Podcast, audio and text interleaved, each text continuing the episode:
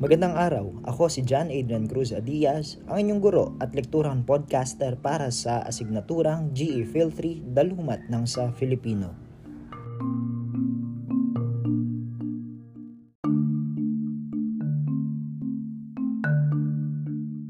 Para sa episode na ito, ating tatalakayin ang Kabanata 1, Module 1, ang pagdadalumat. Matapos ang unit na ito, inaasahang matutuhan ninyo ang mga sumusunod. Napapaliwanag ang kahulugan ng salitang pagdadalumat. Natutukoy ang pagkakaiba ng tatlong level ng pagdadalumat. Nalalaman ang mga pamantayan sa pagpili ng salita ng taon at naiisa-isa at naipapaliwanag ang mga naitanghal na salita ng taon.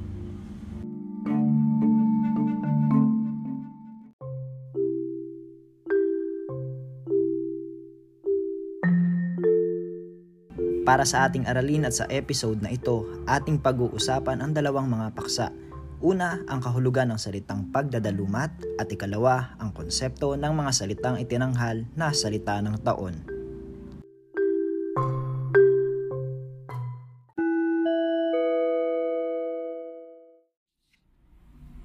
Siyempre, bago natin palalimin ang ating diskusyon o talakayan hinggil sa pagdadalumat, kinakailangan mo nating malaman ang kahulugan nito. Ayon kay Nuncio, 2018, ang pagdadalumat ang tawag sa proseso ng pag-iisip at pag-urirat sa mga lantay o pinahihiwatig ng isang salita. Dagdag pa niya, madalas ginagamit lamang ang mga ito para makabuo ng matinot makahulugang pahayag o ekspresyon para makipag-usap. Dahil nalaman na natin ang kahulugan ng salitang pagdadalumat o ang dalumat, ating mas palalalimin pa ang diskusyon at pag-uusapan ang hinggil sa tatlong level ng pagdadalumat. Muli ay mayroon ngang tatlong level ng pagdadalumat. Ito ay ang lexikal, symbolikal, at diskursibo. Para sa puntong ito, gagamitin natin halimbawa ang salitang dula. Muli, ang lexikal ay inaalam lamang ang kahulugan ng salitang dinadalumat. Sa papaanong paraan? Sa pagsasalin, ang katumbas ng salitang dula sa Ingles ay stage play o drama. Batay naman sa mga uh, talasalitaan, ang dula sa wikang Filipino ayon sa UP Diksionaryong Filipino o UPDF noong 2010 ay akdang naglalaman ng dialogo at aksyon ng mga tauhan, sinadya upang itanghal sa entablado at may pangalawang pagpapakahulugan na pagtatanghal nito. Batay naman sa mga salin sa wikang katutubo ng ating bayan, sa Tesauro ni Panganiban 1971, ganito niya binigyang katumbas ang salitang dula. Sa Iloco, pabuya. Para naman sa mga Pangasinense, palayan. Para naman sa UPDF muli, binigyang katumbas ang dula sa ganitong paraan. Sa Hiligaynon, puksa. At sa Bicol, kumain, makihalubilo sa kainan. Tandaan natin na hindi lamang limitado sa paghahanap ng definisyon sa mga talasalitaan at pagsasalin ang leksikal na pagtalakay o pagdadalumat sa isang salita. Kasama na rin dito ang paggamit ng mga panlapi mula sa salitang ugat ng ating dinadalumat. Ayon kay Bernales 2016, binigyan na ito ng pagpapakahulugan bilang ang paglalapi ay tumutukoy sa proseso ng paggamit ng panlapi upang makabuo ng bagong salita meron tayong limang paraan sa Filipino upang masabi nating maglapi tayo. Una, pag-uunlapi o yung pagkabit ng panlapi sa unahan ng salita. Halimbawa na ang salitang ugat natin ay saya, nagiging masaya. Paggitlapi naman, naman ang pagkakabit ng panlapi sa gitna ng salita. Halimbawa, ang salitang ugat natin ay hiyaw, nagiging humiyaw. Ang ikatlo, ang paghuhulapi o pagkakabit ng panlapi sa hulihan ng salita. Mula sa salitang kain, nagiging kainan. Ang ikaapat naman, ang paglalaping kabilaan o pagkakabit ng panlapi sa unahan at hulihan ng salita. Mula sa root word o salitang ugat na tawa, nagiging nagtawanan. At ang ikalima, ang paglalaping laguhan o ang paglalagay ng panlapi sa unahan, gitna at hulihan ng salita. Halimbawa natin dito ay ang sampalok nagiging nagsinampalukan. Sumunod ay dugo, nagdinuguan. Mula sa konteksto ng paglalapi, ating babalikan ang ating halimbawang salita na dinadalumat, ang salitang dula. Kung gagamitan natin ito ng panlapi ay magiging dulaan, theater, dulain to dramatize, madula, dramatic, isadula, to dramatize, at mandudula na dramatist. Kung mapapansin natin na sa isang salitang ugat lamang ay nagsasanga-sanga ang kahulugan nito dahil sa mga paglalapi. Sa puntong ito ng ating aralin ay ating pag-uusapan naman ang ikalawang level ng pagdadalumat, ang symbolikal. Simbolo ang dula ng representasyon ng mga ganap at danas ng mga tao ng isang lipunan sa pamamaraang pagtatanghal o dulaan. Ayon kay Salazar, 1968, ang dula ay isang larawan ng buhay na sinasangkapan ng wika, damdamin at sining. Ayon naman kay Atienza, 2001, karaniwan nang ikinakabit sa salitang dula ang mga konseptong tulad ng teatro, artista, script, pag-arte, stage, costume, make-up, set, props, rehearsal, director, at palakpak. Kung ating papansinin, sa symbolical, katulad nga ng sinasabi nito sa salitang ugat nito, kung ano ang sumisimbolo sa salitang dinadalumat maaari manggaling ang kahulugan sa kung ano yung mismong naranasan ng persona na siyang gumagamit ng salita. Pansinin natin yung pagbibigay ng pagpapakahulugan ni Salazar na may damdamin. Ano ba ang naramdaman ng tao na siyang po pwedeng maging simbolo o pakahulugan ng isang salitang dinadalumat? Sa pagpapatuloy, nalaman na natin ang dalawang unang level ng pagdadalumat, ang lexikal at ang simbolikal. Para sa ikatlong level naman at ang huli ay ang diskursibo. Sa bahaging ito ng pananaliksik o pagdadalumat, babalikan ang kasaysayan ng dula upang higit na maunawaan at mapalalim ang kahulugan nito. Ibig sabihin, pag-aaralan ang etimolohiya o etymology ng isang salita, ang kasaysayan nito, kung paano ito ginagamit noon at kung paano ito nag-evolve o nabago hanggang sa kasalukuyan. Sa aspektong ito, ang pag-alam sa pinagmula ng konsepto ng dula ay makatutulong sa pagdadalumat ng bagong salitang mabubuo na may kaugnayan sa pag-aaral ng dula. Inihalimbawa dito na bago pa dumating ang mga kolonyalistang Espanyol, ang dula ay ang kabuang ritual na idinaraos ng ating mga ninuno sa pamamagitan ng mga awit at tula bilang pangunahing anyo ng panitikan at pagkatuto.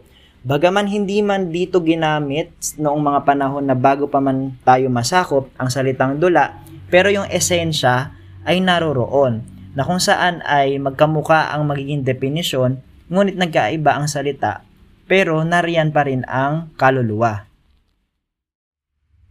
At dito nagtatapos ang unang bahagi ng ating talakayan. Tatandaan natin na ang pagdadalumat ang tawag sa proseso ng pag-iisip at pag-urirat sa mga lantay o pinahihiwatig ng isang salita. Mayroong tatlong level ng pagdadalumat, ang leksikal, simbolikal at diskursibo. Sa leksikal, maaaring ito yung kahulugan pagsinalin o yung mga definisyon na batay sa talasalitaan o ang mga paglalapi. Sa simbolikal naman, kung ano ang sinisimbolo ng salitang dinadalumat. At sa diskursibo, kung ano naman ang etimolohiya o etymology o kasaysayan ng dinadalumat na salita. Ngayon ay magpapatuloy tayo sa ikalawang bahagi, ang konsepto ng mga salitang itinanghal na salita ng taon. Ngayon naman ay pag-uusapan natin ang konsepto ng mga salitang itinanghal na salita ng taon. Ang sawikaan ay dinaraos ng Filipinas Institute of Translation Incorporated o FIT kada makalawang taon. Nagsimula ito noong taong 2004 at sinunda noong 2005, 2006, 2007, 2010, 2012, 2014, 2016, 2018 at 2020. Para sa mga salita ng taon, ang lahat ng salitang napipiling nominado sa sawikaan ay karapat dapat nang maitanghal na salita ng taon dahil taglay nito yung mga requirements o yung mga alinman sa sumusunod na katangian. Una, bagong imbento. Pangalawa, bagong hiram mula sa katutubo o banyagang wika. Pangatlo, luma, ngunit may bagong kahulugan. At pang-apat, obsolete o patay na salitang muling binuhay. Ngunit para saan nga ba at bakit nga ba natin kinakailangan ang mga salita ng taon? Ayon sa pamantayan sa pagpili ng salita ng taon, Dapat mayroon itong kabuluhan ng salita sa buhay nating mga Filipino at o pagsasalamin nito sa katotohanan o bagong pangyayari sa ating lipunan.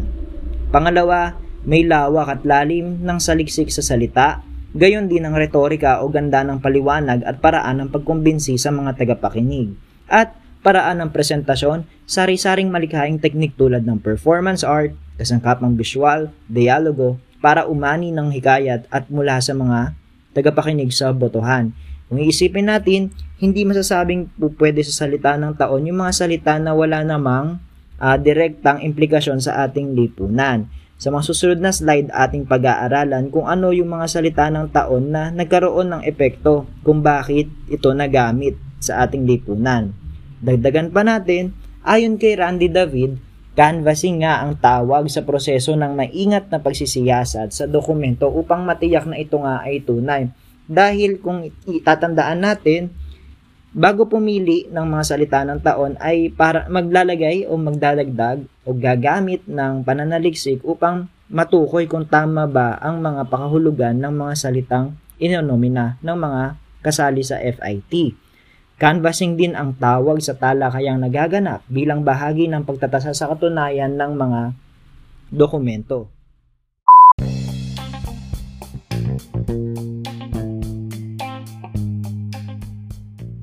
Ang 2005 salita ng taon ay Huweteng ni Roberto T. Año Nuevo.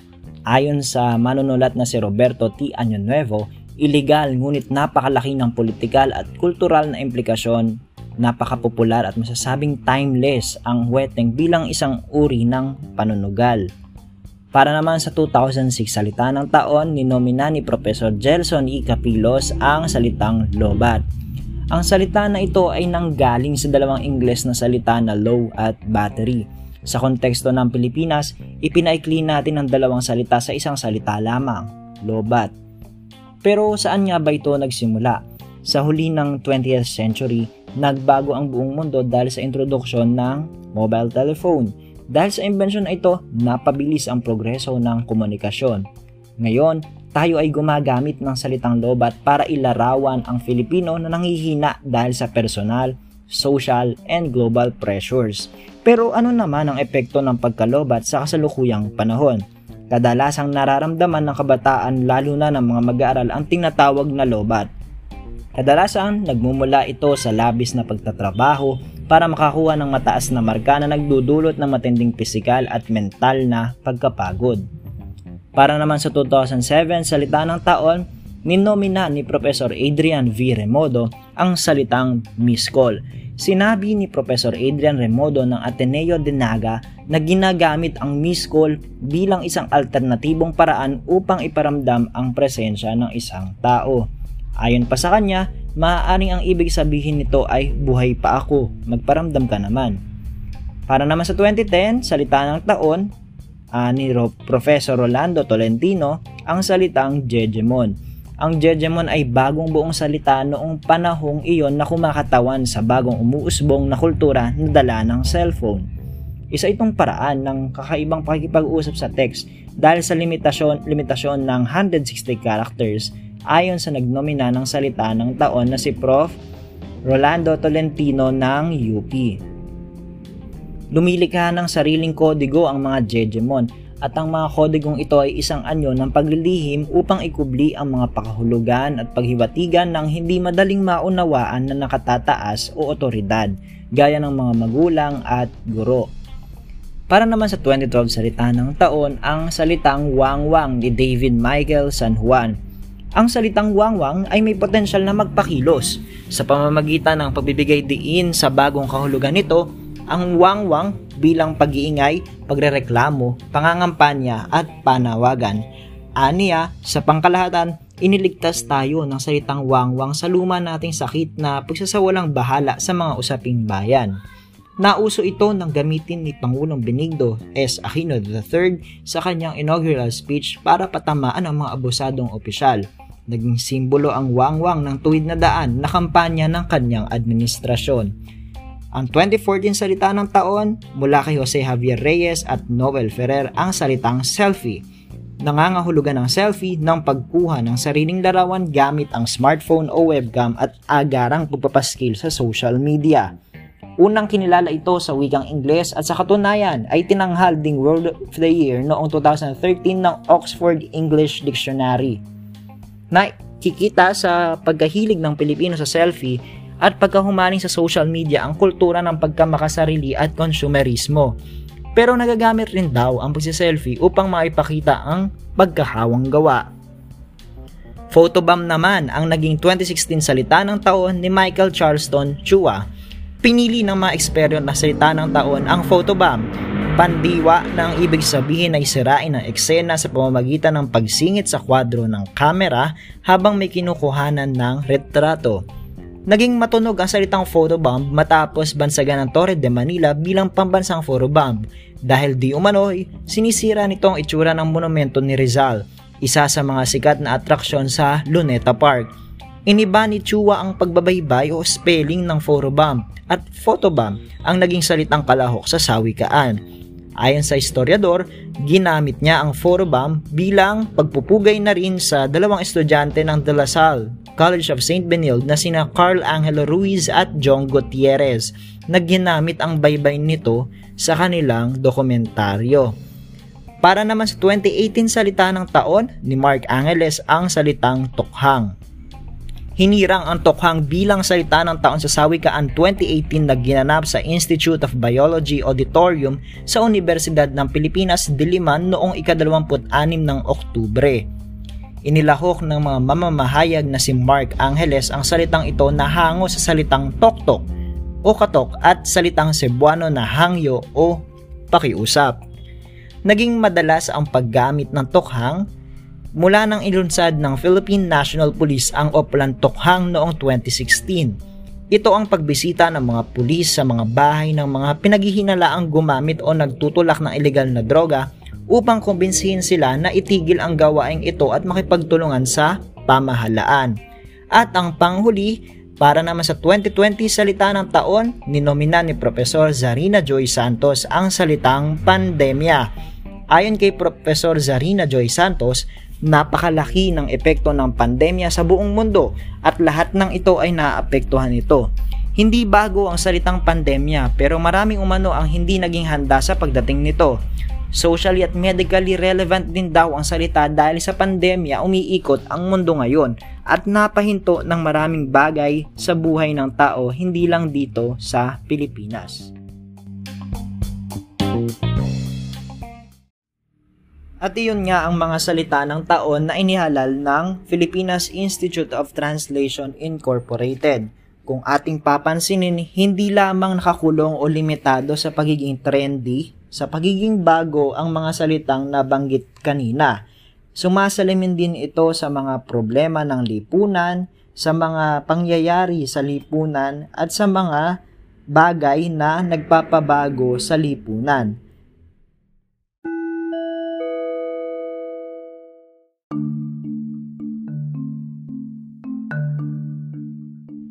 Muli, nawa ay may natutuhan kayo sa episode ng Lekturang Podcast na ito ako si John Adrian Cruz Adias, ang inyong guro para sa GA Field 3 Dalumat ng sa Filipino.